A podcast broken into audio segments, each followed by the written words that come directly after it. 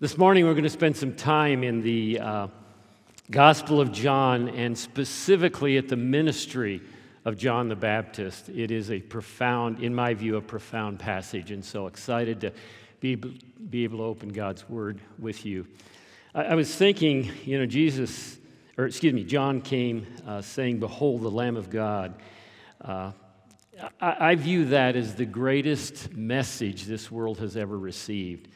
You know, we all have great things, great messages in our lives. You know, I think back as a, as a younger guy, uh, maybe the greatest news I got up to a point in time was that my parents bought me a 1957 Ford Fairlane four door. Talk about a hot car.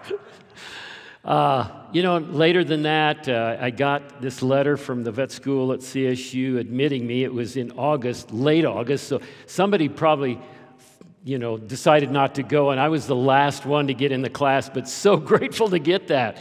But as I thought about that, probably the greatest news I ever got was when this woman over here said yes 56 years ago.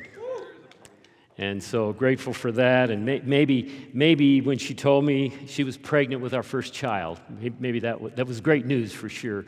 I don't know if it's the greatest, but I want you to just take a moment and think about what's some of the greatest news you perceive you've ever received in your life. Uh, maybe it's some of the things I've talked about. Maybe it's the job you fought for and sought for so long, or maybe it's uh, overcoming some horrible health issue. I, I, I don't know. Maybe it's some of the things I mentioned, but the reality is, I want to talk to you this morning about the greatest news that I think mankind has ever received really, it, it was introduced to us last week as Jason opened John's gospel to us in verses 6. He wrote these words There was a man sent from God whose name was John. This is John the Baptist, not John the Apostle. He came as a witness to bear witness about the light that all, all might believe through him. He was not the light, but came to bear witness about the light, the true light which gives light to everyone, was coming into the world. Just let those verses soak in a bit. This is all God at work, sending to us through John the Baptist, in my view, the greatest message, the greatest news we could ever receive. We're going to look at three testimonies that John brings about how God used him to bring this message to our world. But just let that soak into your soul for a moment. God so loved the world that he sent his only begotten Son into this world for us. And John was the proclaimer, the testifier, the witness to all of that, the herald of the Messiah. And so I was thinking about this. If this is the greatest news, it means John the Baptist was the greatest newsman ever, in contradistinction to some of what goes on in our world today. But this profound truth that he brought a herald of this message from God. Very, very significant. Understand a couple things about John the Baptist. He is the first prophet to set foot in Israel for over 400 years. The Jews thought God had forsaken them, and he was, they, they were desperate for a word from God. And so they were attentive when John came. In addition to this, John was prophesied by Isaiah 700 years before that. Listen to these words A voice uh, this is from Isaiah 43 through 5. A voice cries in the wilderness, Prepare a way of the Lord. Make straight in the desert a highway for our God. And the glory of the Lord shall be revealed, and all flesh shall see it together. From the mouth of the for the mouth of the Lord has spoken. This is the unfolding of God's plan of redemption for all time and for us personally and specifically. And Remember, I just want to give you a really brief history of John's life. Remember that he was born of an older priest, Zechariah. And Zechariah and his wife were barren. They hadn't had a child and were praying for a child. And even as God spoke to Zechariah about the coming of John the Baptist, he gave to Zechariah uh, a, an insight into what John's life and ministry was about. Listen to these words from Luke 1 13 through 17. Do not be afraid, Zechariah, this angel said to him, for your prayer has been heard, and your wife Elizabeth will bear you a son, and you shall call his name John. He will be filled with the Holy Spirit even from his mother's womb, and he will turn many of the children of Israel to the Lord their God. And he will go before him, that is Jesus, in spirit and power, in the spirit and power of Elijah, to turn the hearts of the fathers to the children and the disobedient to the wisdom of the just, and to make ready for the Lord a prepared people. So these are the words that foretold John's coming through Zach, or to Zechariah. We don't know a, lot about his life in between then and now, but we do know probably, and this is almost humorous, the first witness he gave of Jesus was in his mother's womb. Because if you remember the account, when Mary went to visit Elizabeth, baby John leaped within her womb at the sound of Mary's voice. But the other three that we're going to talk about today are probably a bit more profound than that because they declare God's word. So, anyway, he brought this message to the world of a need to repent, and, and he went out and he baptized many people. You know, he was a prophet. He wore camel hair and, and leather belts, and he ate uh, locust. I was telling Julie, man, it'd make dinner a lot easier if you just had to get locust and honey every night. But she said, I don't want to go get locust. but I mean, can you imagine eating that stuff? I can't, but that takes a man to do that. Anyway, uh, thinking of all these things, all of this was preparation, and he came and uh, he was powerful, and people went out to see him. Uh, Matthew tells us, and they were uh, caught up believing that he could be the Messiah. They were profoundly impacted by his message, and many came and they repented of their sin and they were baptized. But let me say something here to make this really clear this was not unto salvation. Lots of people are guilty over their sin, and lots of people repent of their sin for a little while. This is not salvation, but John was baptizing in this way in anticipation for what Jesus was going to come and do. And so he came with this message, as we'll see unfold for us in a moment, to bring to Israel the truth and the power of the coming Savior. He was a messenger, great and profound as he came to accomplish the things God had called him to. He's going to do three things we see in the text today. First, he's going to deny firmly and completely he's not the Christ. Secondly, he is going to uh, herald and proclaim, as Isaiah prophesied, that the Christ is here now in their midst, even though he didn't know him early on. And then lastly, he's going to bring a witness to why he knew that and identify specifically who the Messiah is. Profound stuff. So let's read first in verse 19. And this is the testimony of John. This is his first testimony. It's a little bit lengthy, so we're going to do some things as we go through this, but understand he's going to get to this subject of why he came. And this is the testimony of John when the Jews sent priests and Levites from Jerusalem to ask him, Who are you? He confessed and did not deny, but confessed, I am not the Christ. And they asked him, What then? Are you Elijah? And he said, I am not. Are you the prophet? And he answered, No. His testimony is going to be made very clear in this text, but right now he's answering questions from the religious leaders of his day. And they had a right to go out and question him. After all, he was the son of a priest. He was literally by lineage a priest. And so they wanted to know uh, what message was he preaching?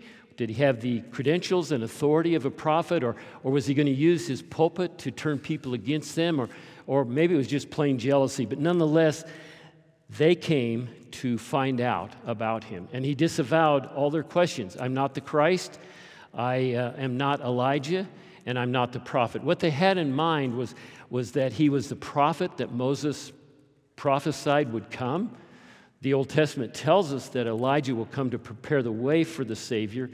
And lastly, this, this idea that, uh, that um, uh, he wasn't uh, uh, the, the prophet or a prophet. You are not the prophet. I, I get these backwards. Not Elijah, not the Christ, and not the prophet. So he denied being the Messiah first. He then denied being Elijah. And then, thirdly, that he was not the prophet. So, this is what's going on in this passage. And they kept pressing him for an answer. Next, they say, So they said to him, Who are you? We need to give an answer to those who sent us. What do you say about yourself? And remember, these men went at the pleasure of the Pharisees, probably in Jerusalem, and they were trying to find out who this prophet was out in the wilderness, stirring up all of this interest out there. And the people were wondering, is he really the Messiah? So all of that is in the background. But he comes and he says to them in verse 23 I am the voice of one crying in the wilderness, make straight the way of the Lord, as the prophet Isaiah said. So, this is how he identified why he had come. He came to proclaim the coming of the Messiah.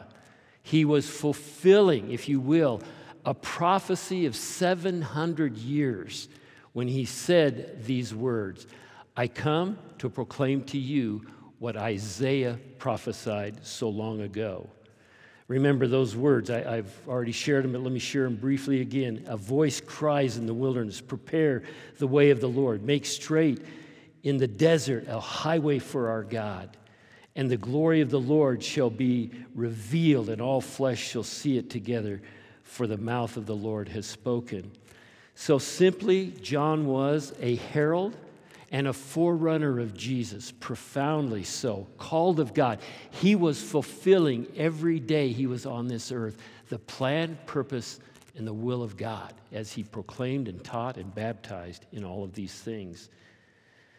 The text goes on to say now they had seen, now they had been sent from the Pharisees. They ask again, Why are you baptizing? if you are neither the Christ, nor Elijah, nor the prophet. So, had to answer another question why am I out there baptizing? And again, his ministry was one of anticipation and preparation. The baptism was to raise uh, and, the coming of people to confess their sins, to aware, uh, uh, raise an awareness in their lives of their need for salvation. And this was all coming, and this was all to be foretold through John uh, a bit more. Uh, and, and it was all going to come through the Savior, through Jesus himself. So understand, he came to declare the coming of the Savior. And he went on in this text and said this So one's coming, the Messiah, the one who's been foretold by the prophets of old. And now he says something profound. But among you stands one you do not know. He is already here. This is profound truth. They were longing and hoping for the coming of the Messiah for years and years and years. And now John tells them, I've come to prepare the way, and he stands among you, though you don't know him. Profound stuff. Can you imagine the expectation that these men had and, and the curiosity? And then he goes on to say, out of humility, pure, total humility, because he understood who Jesus was he said, He who comes after me, the straps of whose sandals I am not worthy to untie. Throughout John's ministry, what he did, what did he do? He pointed people to Jesus. And, and just a little point of application here what should we be doing? Pointing people to Jesus. That's uh, the most humble place, the most powerful place we can serve our living God. That's what John did and what we're called to do based on all that we learn here. Jesus said something about John, and I'm going to talk about this a little bit later, but I want you to begin to ponder this. In Luke 7:28, he said, "I tell you, among those born of women, none is greater than John." Think about that. Of all those born among women, there is none greater than John. We're going to finish that statement later. All these things took place, the text says, at Bethany across the Jordan. We don't know where this place was. That's why I believe uh, John the Apostle distinguished it because it wasn't the Bethany where Mary and, and Martha and Lazarus lived. It's a different place, but just leave that uh, there. The second witness, besides I've come to identify him and he's here, is that John identified him as the Lamb of God. We read on in verse 29. The next day he saw Jesus coming toward him and said, Listen to these words Behold, the Lamb of God who takes away the sin of the world. Can you imagine standing there and hearing these words, having longed for the coming Savior, the Messiah, for, for all of your life, and to hear these words spoken? That's what's in play here. This is he of whom I said, After me comes a man who ranks before me because he was before me. I myself did not know him. But for this purpose I came baptizing with water that he might be revealed to Israel. Behold the Lamb of God who takes away the sin of the world. In the life of every Jew that heard these words, they would have been taken by these words back to the Passover lamb that was used by God to deliver these people from bondage to the Egyptians. If you remember, when the 10th plague was about to be unfolded on the ancient Egyptians who were holding the Israelites in bondage and captivity, they had done that for many, many years. He said, Go out, find a lamb, slaughter, be sure to not break any of its bones, make sure it's a lamb without blemish or defect, because he had to typify what? Our Savior who was without sin. And so all of this is in view here. You shall not offer anything that has a blemish, for it will not be acceptable for you. The sinless Christ is already being portrayed for us and viewed for us in these words. Remember, the head of the household would go out and he would slaughter the lamb, and then he would take the blood of the lamb and he would paint the door frame and the sides of the door. And God's promise to the Israelites in ancient Egypt was that the angel of death was coming and he would pass over. That's where the word Passover came from. Pass over the houses that were literally under the blood. Do you see the typology in the Old Testament of the coming of Jesus and of salvation? It's so profound. And that night, all the Jews who had been obedient in this and painted their doorframe with the blood of Christ, or the, the blood of the Passover lamb, they were spared. Their firstborn sons were not taken, as was true of Israel, or excuse me, of, of ancient Egypt. With that, the uh, Israelites were freed from their bondage, their slavery, another type of the power of salvation, that we're freed from the bondage of sin and all of those things because of the precious work of Christ. The thing I think many of these Jews missed is that they didn't believe the Messiah would suffer and pay a penalty for our death. I, I don't know how they could miss that in the Old Testament because it says, without the shedding of blood, there is no forgiveness for sins. And, and, and the, the, the truths in Isaiah 53 listen to these surely, speaking of, of the Messiah, the one who would be our, our sin bearer, surely he has borne our griefs and carried our sorrows. Yet we esteemed him stricken, smitten by God, and afflicted. But he was pierced for our transgressions, he was crushed for our iniquities. Upon him was the chastisement that brought us peace, and with his wounds we are healed. We all, like sheep, have gone astray. We have turned every one to his own way, and the Lord has laid on him the iniquity of us all. It's amazing that the Jews couldn't connect that with Jesus. It's so profound. It's so magnifies the, the power of sin and the penalty that sin requires. But nonetheless, they didn't see it. And what I want us to see is when Jesus came, the very same thing happened for us. God, through our faith, through our belief, literally looks at us as though our lives are painted with the shed blood of Jesus and we're freed from the power and penalty of sin. We're under the blood we're forgiven, we're, we're uh, saved from all of that. And uh, just, yeah, I, I want us to think about that today as we share the Lord's table and remember his broken body and his shed blood. John goes on to say, This is he of whom I said, After me comes a man who ranks before me because he was before me. He's talking here about the fact that Messiah was this Jesus we learned about last week, who was before the beginning of the world. He was in the beginning, He was God. This is whom John is uh, teaching us about. And uh, he goes on to say, I myself did not know him, but for this purpose I came baptizing with water that he might be revealed to Israel. Now, when he says these words, I myself did not know him, I think what John is, John the Baptist is helping us understand, though he grew up and somehow was related to Jesus, he didn't understand or know that Jesus was the Messiah yet. This had not been revealed to him with clarity. Uh, and, and so he's, he's unpacking for us the things God did in him and through him to reveal to him who the Messiah was. And, and he gives us the conclusion of that in these final verses of this text. This is how John knew that Jesus was the Messiah. And he tells us about three times that he didn't know who he was. And John bore witness. I saw the Spirit defend, descend from heaven like a dove, and it remained on him. I myself did not know him, But he who sent me to baptize with water said to me, God spoke specifically, clearly, and directly to him these words He on whom you see the Spirit descend and remain, this is he who baptizes with the Holy Spirit. And I have seen and have borne witness that this is the Son of God. Can you, this is an amazing thing that happened to John the Baptist. He was baptizing people. You remember the account. Jesus came to him and he didn't want to baptize him. And then Jesus said, It's necessary that you do this. And now we're going to find out why it was necessary that it be done.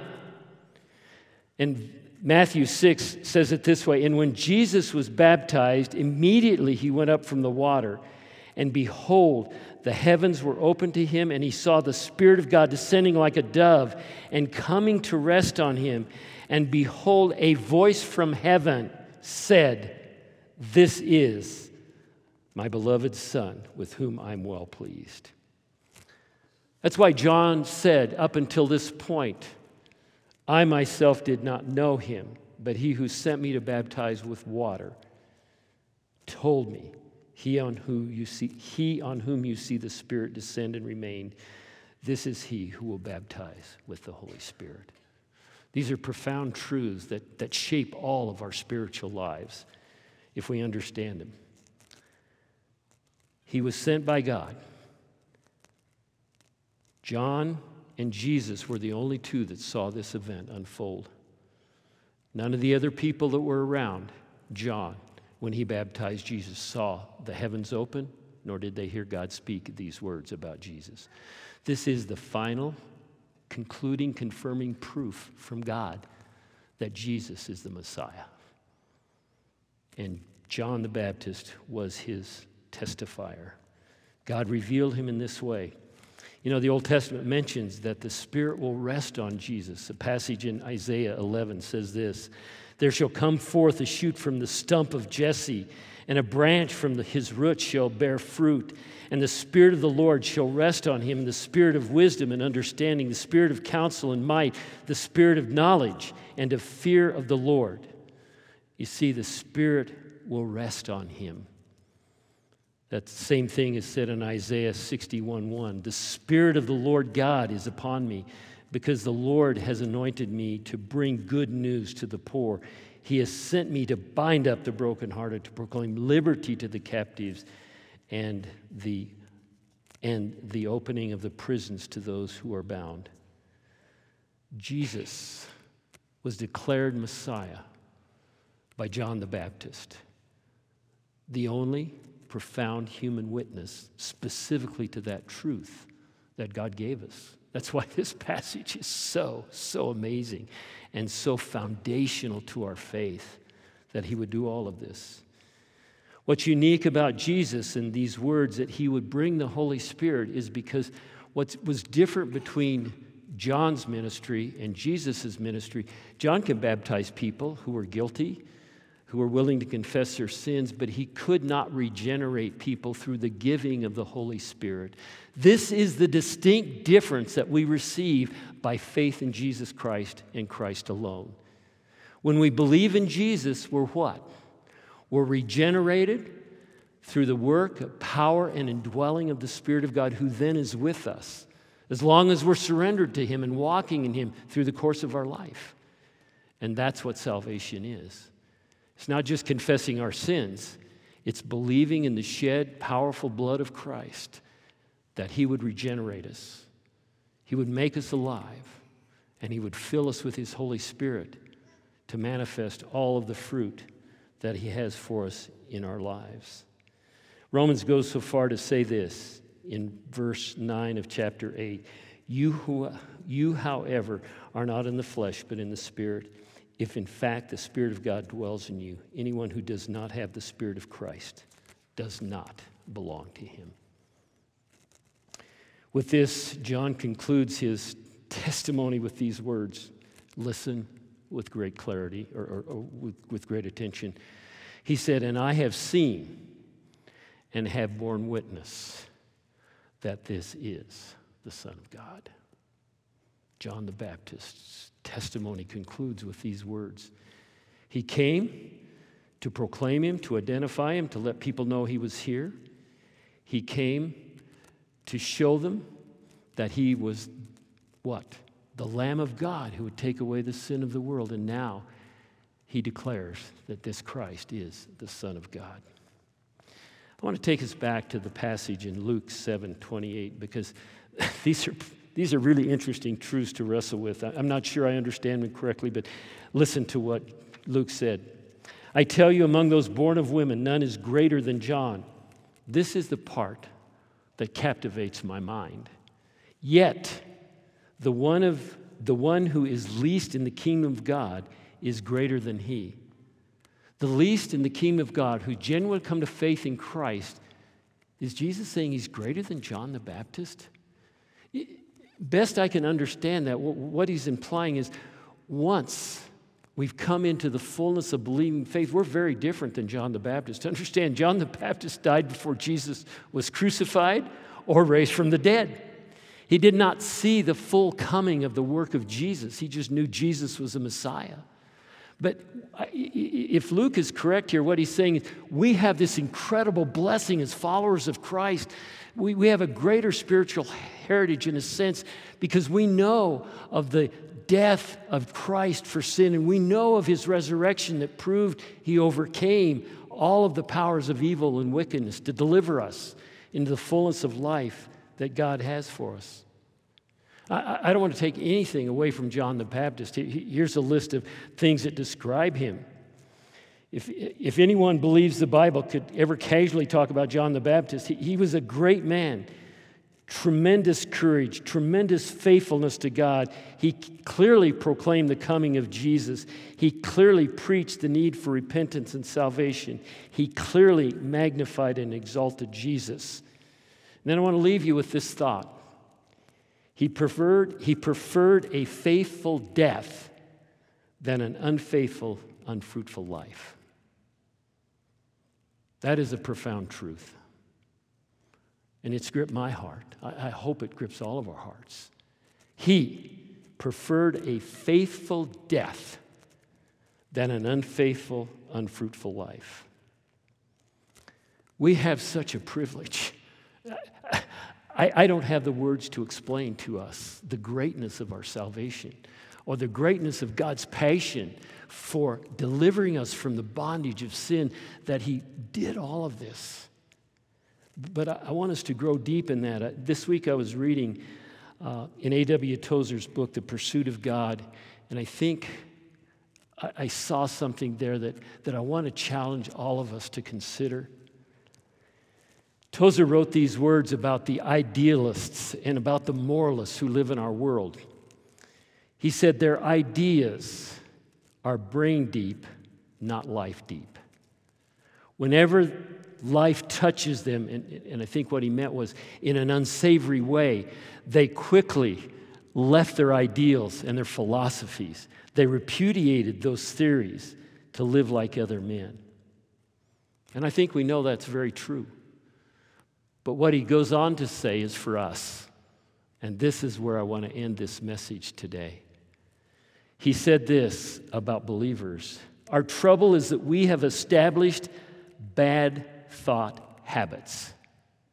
We habitually think of the visible world as real and doubt the reality of any other, that is, of God's kingdom. And how much do we live life like that? If I had to paraphrase that, I would say, as we look on this life we're living, it's all we see. And it's so hard to see through it the kingdom of God and that you're a kingdom. I'm a kingdom citizen, and I'm here to live for the sake and the advancement of that kingdom. I don't know if that makes sense to you, but it sure makes sense to me. I, I want to encourage us, each of us, to consider Tozer's words. Is living for our King Jesus and living for his kingdom brain deep in your life or life deep in you? Is it brain deep or life deep? Looking over John's life, I don't know. I think that question begs an answer from each of us. And I'm going to leave us uh, with Tozer's prayer at the end of this chapter. If you guys would put it on the screen, I'm going to read it, I'm going to pray it, and I'm going to encourage you to ponder it while you're preparing to share the Lord's table. These are Tozer's words and suggested prayer at the end of the chapter. Oh God, quicken to life every power within me that I may lay, that I may lay hold on eternal things Open my eyes that I may see. Give me acute spiritual perceptions. Enable me to taste thee and know that thou art good. And then this last phrase make heaven more real to me than any earthly thing ever has been. Wow. That's powerful stuff, life changing stuff. Let me pray. God, God, I pray this prayer for us as a church that we would grasp in, in, in great ways and bring to our lives every power that you've put in us through your Spirit, that we may lay hold of every eternal blessing that is ours. God, I pray that you'd open our eyes to see, that we would grow in our spiritual perception, that, that we'd be enabled more and more to taste and see that you and you alone are good. God, make heaven more and more and more real to us than any earthly thing we see or taste or touch for your glory and for your glory alone.